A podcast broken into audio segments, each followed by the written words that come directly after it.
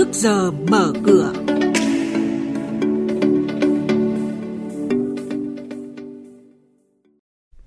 Thưa quý vị và các bạn, hàng loạt ngân hàng giảm lãi suất từ tháng 3, đề xuất gia hạn miễn thuế sử dụng đất nông nghiệp đến năm 2025 và khối ngoại tiếp tục bán dòng trên thị trường chứng khoán là những thông tin sẽ có trong chuyên mục trước giờ mở cửa hôm nay. Bây giờ xin mời biên tập viên Xuân Lan và Hà Nho thông tin chi tiết. Vâng thưa quý vị và các bạn, trong tháng 3 này, nhiều ngân hàng đồng loạt giảm lãi suất từ 0,1 đến 0,4% một năm ở nhiều kỳ hạn do ảnh hưởng của dịch COVID-19. Cụ thể, Agribank công bố lãi suất tiền gửi cho khách hàng cá nhân ở kỳ hạn 15 đến 36 tháng, giảm từ 7,9% xuống còn 7,7% một năm. Tương tự lãi suất kỳ hạn 12 tháng cũng giảm xuống còn 7,6% một năm. Lãi suất kỳ hạn ngắn từ 1 đến 3 tháng từ mức trần 5% một năm thì cũng đồng loạt giảm xuống còn 4,8% một năm. Bộ Tài chính vừa hoàn thiện dự thảo nghị quyết về miễn thuế sử dụng đất nông nghiệp và trình chính phủ Quốc hội xem xét quyết định. Theo tính toán của Bộ Tài chính, việc miễn thuế sử dụng đất nông nghiệp trong thời gian qua Mặc dù làm giảm thu ngân sách nhà nước, nhưng đây là giải pháp góp phần thực hiện chủ trương, quan điểm của Đảng và Nhà nước về nông nghiệp, nông dân, nông thôn. Việt Nam hiện có 330 khu công nghiệp đã được thành lập, trong đó có 258 khu công nghiệp đã đi vào hoạt động và 72 khu công nghiệp đang xây dựng, 46 khu công nghiệp đã đạt tỷ lệ lấp đầy. Trong 2 năm tới, theo nhận định của các chuyên gia, sẽ là cơ hội vàng cho các nhà đầu tư bất động sản công nghiệp.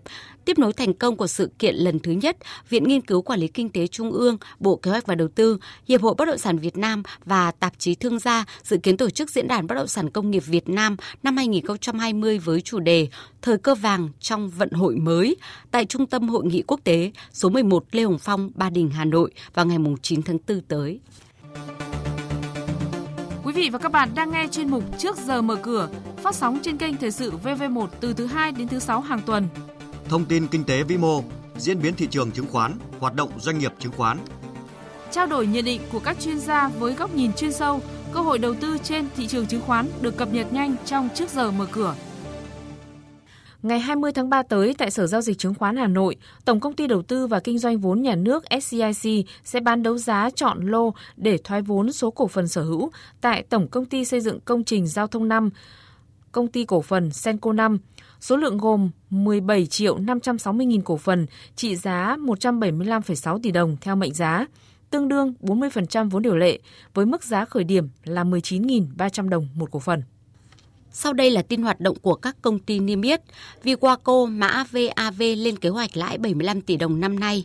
Công ty đặt chỉ tiêu doanh thu đạt hơn 645 tỷ đồng, tăng 3% mức thực hiện của năm ngoái. Cổ tức dự kiến là 25% bằng tiền. Cơ cấu hội đồng quản trị và ban kiểm soát nhiệm kỳ 5 năm tới với số lượng thành viên hội đồng quản trị và thành viên ban kiểm soát đều là 3 người.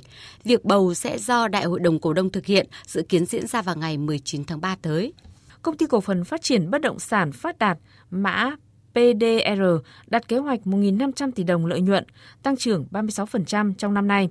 Theo đó, một phần doanh thu và lợi nhuận dự kiến của dự án phân khu số 2, phần còn lại được ghi nhận từ phân khu số 9 với diện tích 46 ha. Với ước tính lợi nhuận đạt 1.500 tỷ đồng, tương ứng 2.920 đồng một cổ phiếu, công ty dự kiến tăng trưởng trên 13% so với cùng kỳ trong năm nay. Còn trên thị trường chứng khoán cuối tuần trước, đáng chú ý là giao dịch khối ngoại vẫn tiếp tục bán dòng, nhưng áp lực đã giảm đáng kể, chỉ còn 30 tỷ đồng. Lực bán tập trung vào các mã như VIC, CII, STB. Kết thúc phiên giao dịch cuối tuần trước thì cả ba chỉ số đều giảm. VN Index đóng cửa giảm xuống 891,44 điểm, HNX Index xuống 113,83 điểm và Upcom Index giảm xuống 55,42 điểm. Đây cũng là mức khởi động thị trường trong phiên giao dịch sáng nay.